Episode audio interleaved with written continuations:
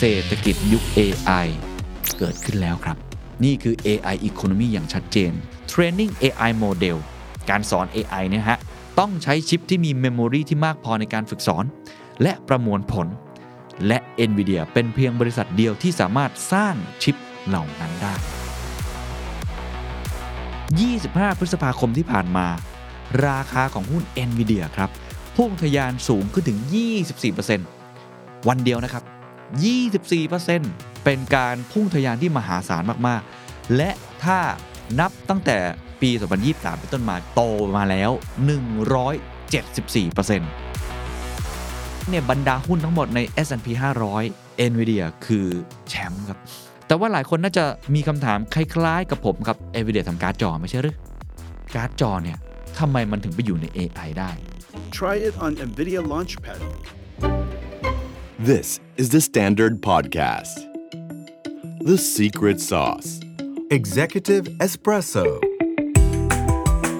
สวัสดีครับ ผมเคนนักคริน และนี่คือ The Secret Sauce Executive Espresso สรุปความเคลื่อนไหวในโลกเศรษฐกิจธุรกิจแบบเข้มข้นเหมือนเอสเปรสโซให้ผู้บริหารอย่างคุณไม่พลาดประเด็นสำคัญ การที่บริษัทบริษัทหนึ่งจะก้าวขึ้นมามีมูลค่าสูงสุดของโลกได้ หรือว่าเกิน1 t r i l l i o n ก็คือ 1 ล้านล้านดอลลาร์สหรัฐ 35 ล้านล้านบาท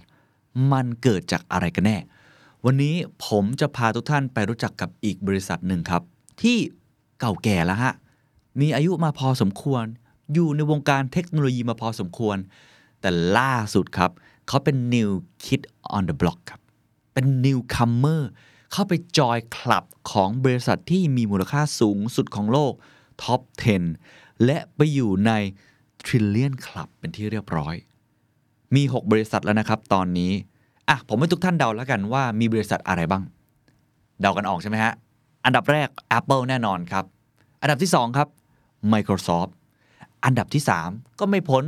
Google ก็คือ Alphabet อันดับทีสี่4 ครับ ไม่พ้น Amazon แน่นอนอยู่แล้ว e-commerce แล้วก็เรื่องของ data center เรื่องของ cloud อันดับที่ 5 ครับ อันนี้อาจจะแตกต่างจากอุตสาหกรรมอื่น ๆ ก็คือ Saudi Aramco อ่าทำเรื่องของพลังงาน อันดับที่6ล้วครับ New Kid on the Block ที่ผมจะมาทำความรู้จักกับท่านในตอนนี้แหมหลายคนบอกก็ขึ้นชื่อมาสักขนาดนี้แล้วก็รู้อยู่แล้วใช่แล้วครับ NVIDIA ครับ NVIDIA พูดถึงคนยุคผมนะอาจจะรู้อายุผมเลยนะครับ Gen Y เนี่ย NVIDIA คือการ์ดจอฮะ GeForce แต่ก่อนเนี่ยผมต้องไปเดินพันทิป เพื่อไปหาการ์ดจอเจ๋งๆ จะได้เล่นเกมได้ภาพแบบไม่สะดุดอะไม่ติดอะแต่ว่าตอนนี้มันเกิดอะไรขึ้นครับ ตอนผมเห็นข่าวเนี่ยผมก็ตกใจเหมือนกันนะครับ ที่ NVIDIA กลายเป็นบริษัทที่มีมูลค่า 1 ล้านล้านเหรียญสหรัฐแห่งที่ 6 ไปที่เรียบร้อย แล้วก็มีการพุ่งทะยานของหุ้นเนี่ยมหาศาลมากๆ อย่าง ตัวเลขของ CNBC รายงานครับ เอาวันที่พีคสุด ๆ แล้วกันเนาะ 25 พฤษภาคมที่ผ่านมา ราคาของหุ้น NVIDIA ครับ พุ่งทะยานสูงขึ้นถึง 24%วันเดียวนะครับ 24% OMG ครับโอวันเดียวนะครับ เป็นการพุ่งทะยานที่มหาศาลมากๆ และถ้านับตั้งแต่ปี 2023 เป็นต้นมาก็คือ year to date โตมาแล้ว 174% OMG อีกรอบนะฮะ ถ้าจะพูดได้ชัดขึ้นครับ ตอนนี้เนี่ยบรรดาหุ้นทั้งหมดใน S&P 500 นะครับ ก็คือใน Index ของบริษัทที่มีมูลค่าสูงๆ ใน 500 บริษัทของสหรัฐอเมริกา NVIDIA คือแชมป์ครับ คือ top performer ฮะทำสุดยอดผลงานสุดๆ ไปเลยในปีนี้ เอา perform กันมาก ๆ เลย อันดับที่ 2 ก็คือ Meta ครับ อยู่ที่ 118%ในช่วงเวลาเดียวกันครับ แล้วก็โดยสรุปครับ อย่างที่บอกเข้ามาจอยใน Trillion Club เป็นที่เรียบร้อย นี่คือบริษัทที่มีมูลค่าสูงจริง ๆ ในปัจจุบันนะครับ แล้วถ้าเราดูตามมูลค่าของ Market ละกันเนาะก็คือตามตลาดหลักทรัพย์เนี่ยนะ Market Cap ที่มันเคลื่อนไหวตลอดเวลา เอาวันที่ผมอัดละกัน 1 มิถุนายนเนี่ยนะฮะต้องบอกว่า NVIDIA ครับ ไอการ์ดจอของผมนะ มีมูลค่ามากกว่าเมตาและเทสลาเป็นที่เรียบร้อย มันหมายความว่าอะไรทำไมบริษัทการ์ดจอของผมมันถึงพุ่งทะยานได้ขนาดนี้ แล้วมันจะสะท้อนบทเรียนอะไร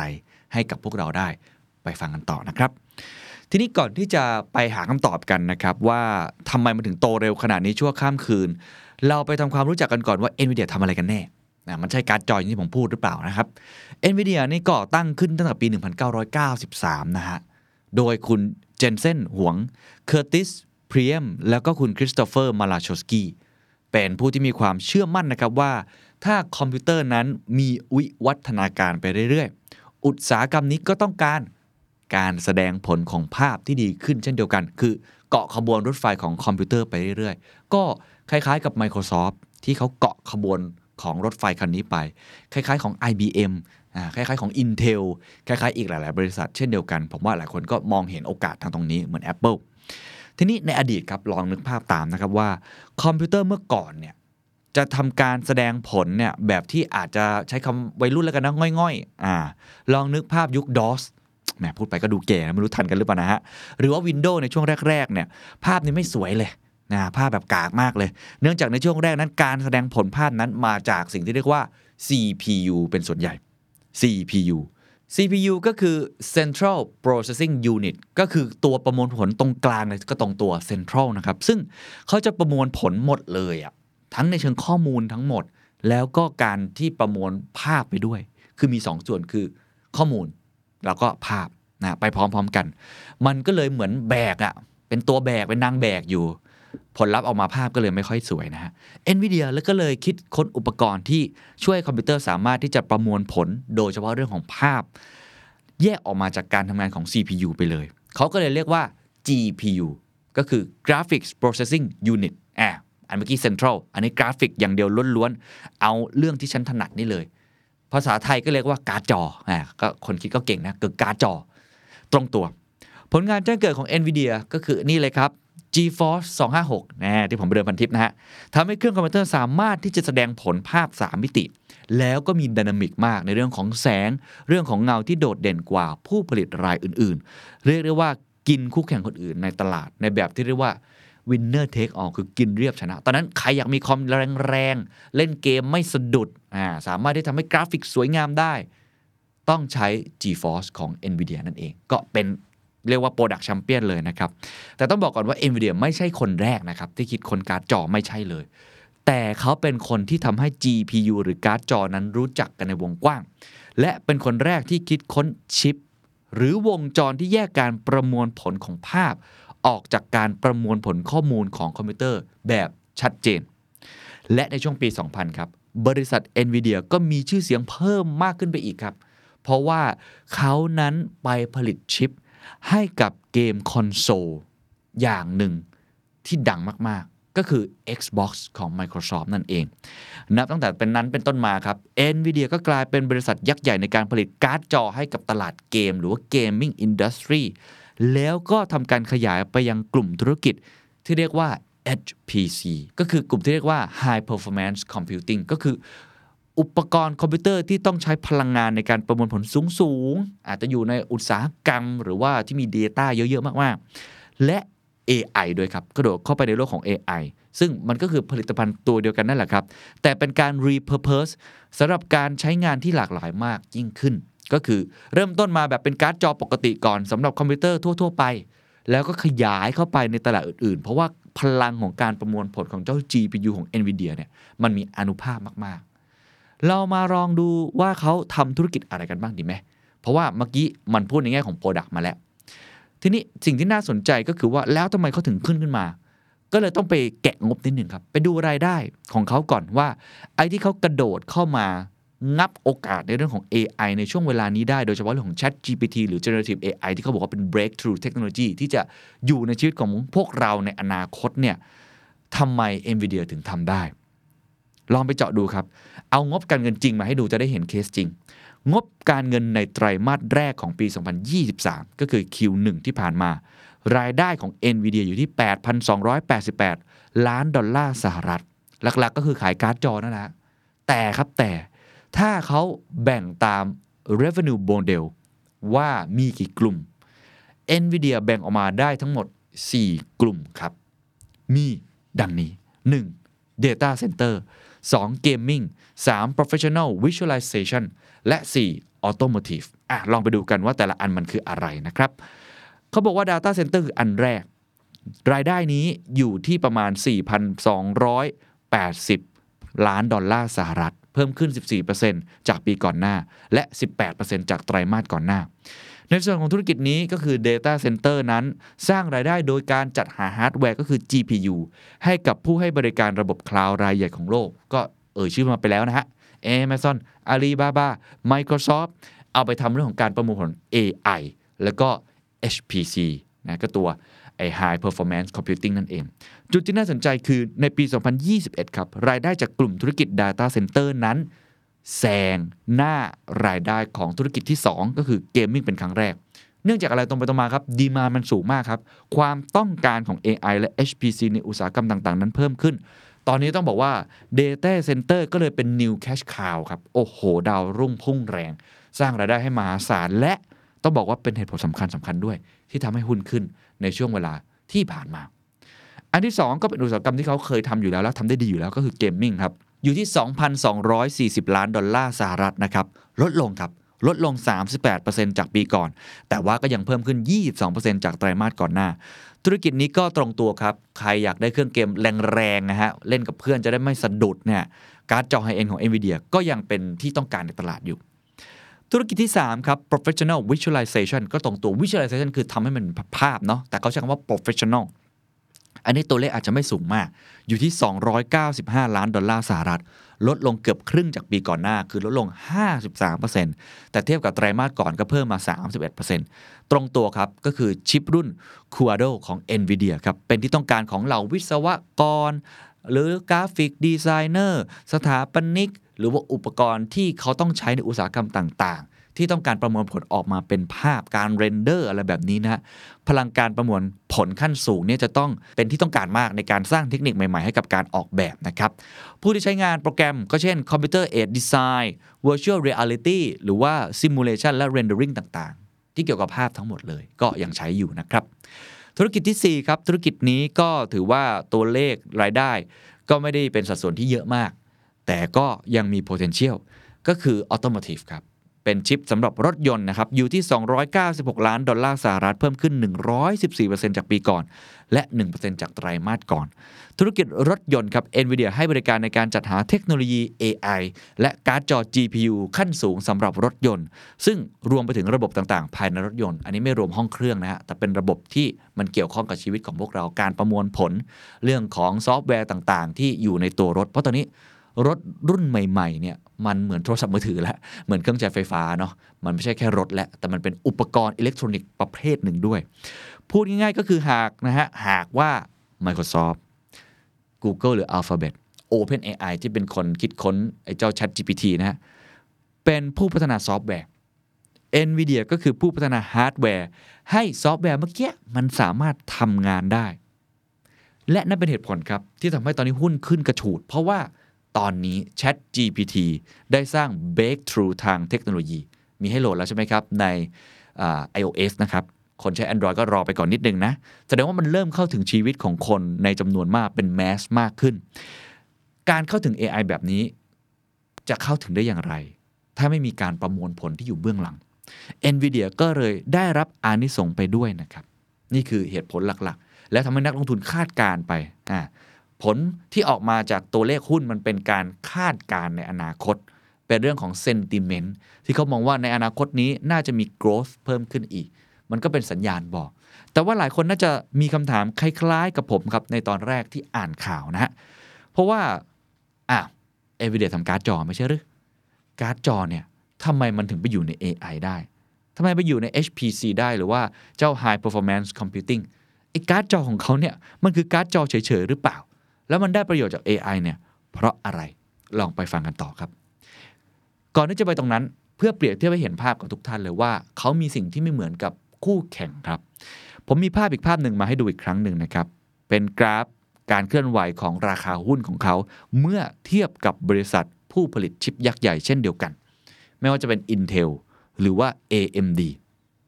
ถ้าดูการเติบโตเราจะเห็นแบบ year to date ก็คือตั้งแต่ต้นปี 2023 มานะฮะ Intel อยู่ที่โต 10% AMD โตเยอะเหมือนกันครับ 92%ในขณะที่ NVIDIA ครับ 174%อะไรคำถามคืออะไรครับ คือ key drivers อะไรคือ key success factor ที่ทำให้ NVIDIA โตกว่าคู่แข่งอีก 2 รายคำตอบก็คือ Intel และ AMD นั้นโดดเด่นในการผลิตชิปที่เรียกว่า CPU แต่ คุณเจนเซนห่วงครับ ผู้ร่วมก่อตั้งและ CEO ของ NVIDIA ได้ให้สัมภาษณ์กับ CNBC ไว้ว่าแบบนี้ครับ We know that CPU scaling has slow we know that accelerated computing is the path forward the flashpoint was generative AI ครับเขาบอกเลยว่าการเติบโตการสเกลของ CPU จะช้าลง และเขารู้ด้วยครับว่า เรื่องของการประมวลผลคอมพิวเตอร์ มันคือทางแห่งอนาคต มันจะเร่งไปเรื่อย ๆ ในอุตสาหกรรมนี้ มันจะ accelerated ไปเรื่อย ๆ และ the flash point the flash point เหมือนจุดเปลี่ยนนะคล้าย ๆ กับจุดเปลี่ยนสำคัญเลย จุดที่ทำให้มันพลิกผันเลย มันคือการเกิดขึ้นของ generative AI ก็คือเจ้า Chat GPT ทำไมคุณ CEO NVIDIA ถึงพูดอย่างนั้น สาเหตุเป็นอย่างนี้ครับ เขาบอกว่าต้นกำเนิดของเจ้าแอปพลิเคชัน AI นั้นจำเป็นอย่างยิ่งที่ต้องใช้การประมวลผลมหาศาล เพราะว่าอะไรเพราะข้อมูลมันเยอะมาก ข้อมูลมันเยอะมากๆ ถ้ามันไม่มีพลังในการไปประมวลผล เหมือนกับเราจะอ่านหนังสือทั้งเล่มเนี่ยเอาคนไปอ่านเนี่ยใช้เวลาเท่าไหร่ครับแต่ถ้าใช้คอมพิวเตอร์อ่านใน AI เนี่ยมันเร็วขึ้นมากคำถามก็คือ AI มันมีอะไรที่ต่างจากคน มันมีการประมวลผลที่เร็วกว่า ไม่รู้จักเหน็ดจากเหนื่อย ถ้าคอมมันแรง มันก็สามารถที่จะประมวลผลได้เร็ว แล้วก็ AI ก็จะได้ผลเร็วด้วย ถูกไหมฮะ เพราะฉะนั้น ไอการจำเป็นที่ต้องใช้การประมวลผลสูงๆนั้น มันก็เลยทำให้ GPU เป็นกำลังสำคัญในการทำให้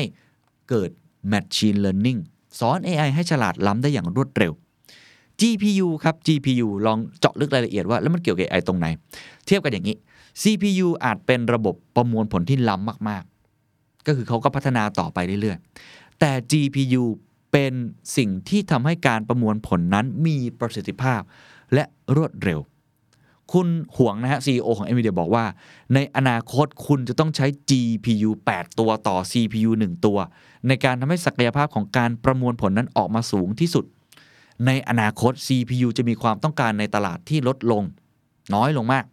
และในทางกลับกัน CPU เหล่านั้นจะต้องเชื่อมต่อกับ GPU จำนวนมหาศาล คือมี CPU แล้ว ต้องมี GPU อีก 8 ตัวครับ เดี๋ยวผมจะมีกราฟิกขึ้นให้ดูอีกครั้งหนึ่งว่า ในเชิงเทคนิคมันคืออะไร แต่นี่คือสิ่งที่เขามองเห็นว่าดีมานของตลาดในของเรื่องของ CPU เนี่ยมันจะนิ่ง และอาจจะน้อยลงด้วยซ้ำแต่ GPU ยังจะมีอีกมหาศาล คุณเกรกโอซูริครับ ผู้ก่อตั้งของ Akash Network บริษัทที่ทำหน้าที่เป็น Marketplace ในการซื้อขายชิป GPU ยังได้บอกอีกครับว่า Training AI Model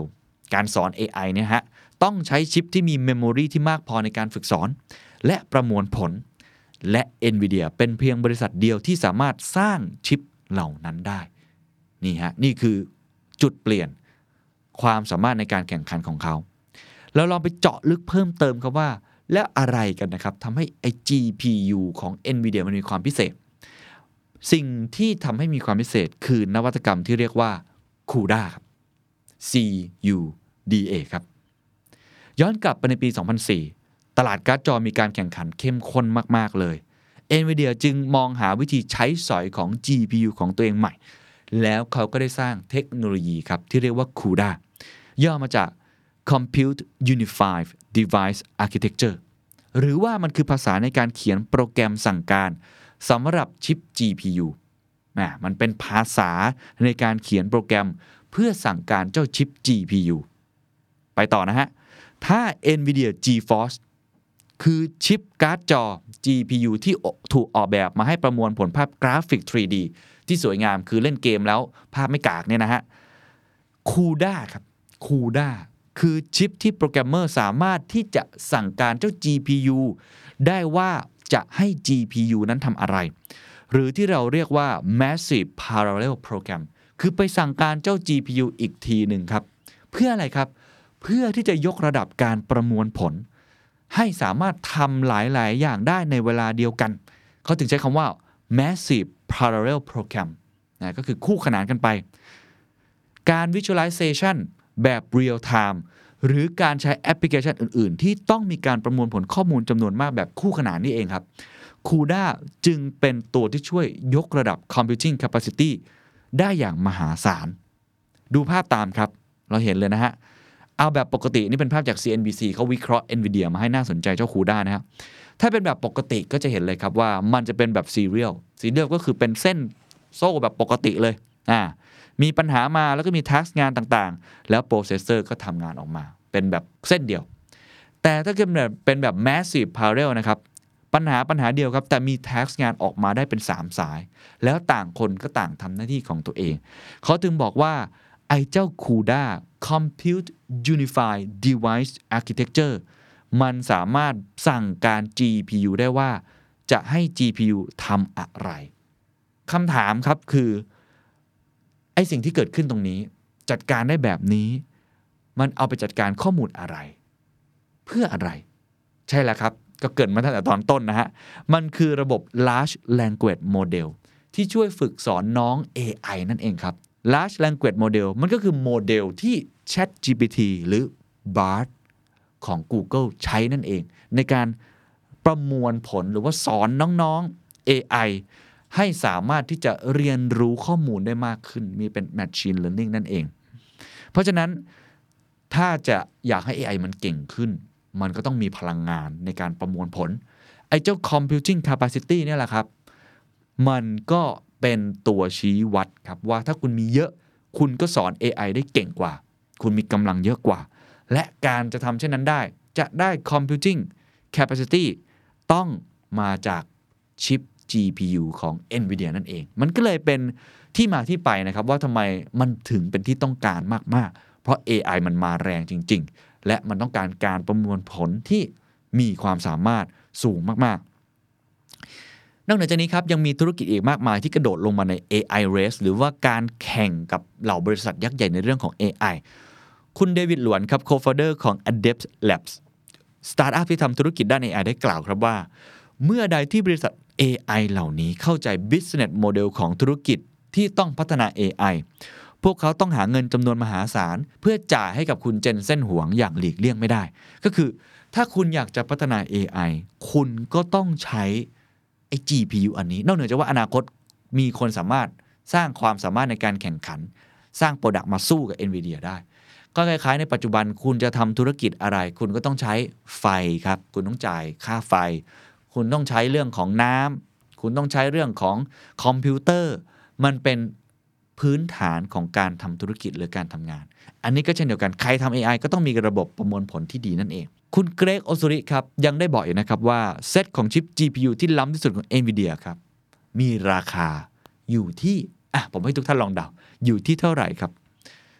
ล้ำสุดๆอยู่ที่ 3 0 0แสนดอลลาร์สหรัฐต่อ 8 ตัวครับก็คูณเป็นเงินไทยดูแล้วกันนะครับว่ามันมันราคามันมันดีนะฮะ และจากการรายงานของ Insider ครับ ยังบอกกับเรานะครับว่าอีลอนมัสก์ อีลอนมัสก์ ซื้อไปแล้ว 10,000 GPU ครับ เมื่อกี้บอก 3 0 0แสนดอลลาร์สหรัฐต่อ 8 GPU ฮะอีลอนมัสซื้อไปแล้ว 10,000 GPU สำหรับแผนในการเปิดบริษัท AI ใหม่ของเขานั่นเอง โอ้ พอพูดแบบนี้เราก็เห็นภาพชัดเลยนะครับว่าทำไม NVIDIA จึงฮอตมาก ๆ และทำไมถึงเป็นที่ต้องการ เพราะโปรดักของเขา มีความต้องการสูงในตลาดที่มีโกรธสูงมาก ๆ อยู่ในอัพไซด์ที่ไม่มีที่สิ้นสุด อยู่ในตลาดที่ AI กำลังเติบโตมาก ๆ ก็ต้องติดตามดูกันต่อไปนะครับว่า NVIDIA มีแผนอะไรต่อในอนาคต หรือเขามีความสามารถในการแข่งขันอะไรเพิ่ม หรือคู่แข่งอื่น ๆ จะเข้ามาในตลาดนี้ ได้อย่างไร ผมเชื่อว่าทุกคนพอมองเห็นอันนี้ ทุกคนรู้อยู่แล้วครับว่า นี่คือเค้กก้อนใหญ่ที่เขาต้องกระโดดเข้าไปให้ได้ เพื่อแย่งนะฮะสัดส่วนในการแบ่งเค้กก้อนนี้นั่นเอง ช่วงสุดท้ายครับ อยากจะมาพูดถึงความเสี่ยงบ้างครับ เพราะว่าผมพูดมาทั้งหมดนี่แหมดูเป็นบริษัทที่น่าลงทุนมากเลยเนาะ long term investment สุดๆเลย เพราะอยู่ในเทรนด์แล้วก็มี competitive advantage หรือว่า unfair advantage เนี่ยค่อนข้างดีมากๆ ก็มีความเสี่ยงอยู่เหมือนกันนะครับ ก็ไปอ่านจากนักวิเคราะห์มาหลายๆรายเอาแบบคร่าวๆแล้วกันเพราะว่าผมคงไม่ได้มาวิเคราะห์หุ้นเป็นตัวๆขนาดนั้นนะ แต่ว่าลองเล่าสู่กันฟัง อันแรกเขาบอกว่าเรื่องของการที่มี liability ค่อนข้างเยอะ หรือมีหนี้ค่อนข้างเยอะนะถ้าดูจากตัวเลขเนี่ยมีอยู่ประมาณ 12 billion ก็คือ 12,000 ล้าน ดอลลาร์สหรัฐนะครับ ก็เยอะพอสมควรนะ แต่ว่าถ้าไปดู cash on hand ก็คือมีเงินสดอยู่เท่าไหร่ ปรากฏว่ามี 13 billion นะก็คือมีประมาณ 13,000 ล้าน ดอลลาร์สหรัฐ จากนักวิเคราะห์ก็เลยบอกว่าก็ต้องจับตาดูดี แม้ว่าถ้า offset กันแล้วเนี่ยยังดูโอเคอยู่ก็ตาม แต่ก็ถือว่าเป็นบริษัทที่มีหนี้สูงอยู่พอสมควรนั่นคืออันดับแรกนะฮะอันดับที่2ครับคือเรื่องของ high turnover rate คือผมไปดูนักวิเคราะห์หลายๆรายเขาไปดูโครงสร้างภายใน ก็จะเห็นเลยนะครับว่าพนักงานออกบ่อย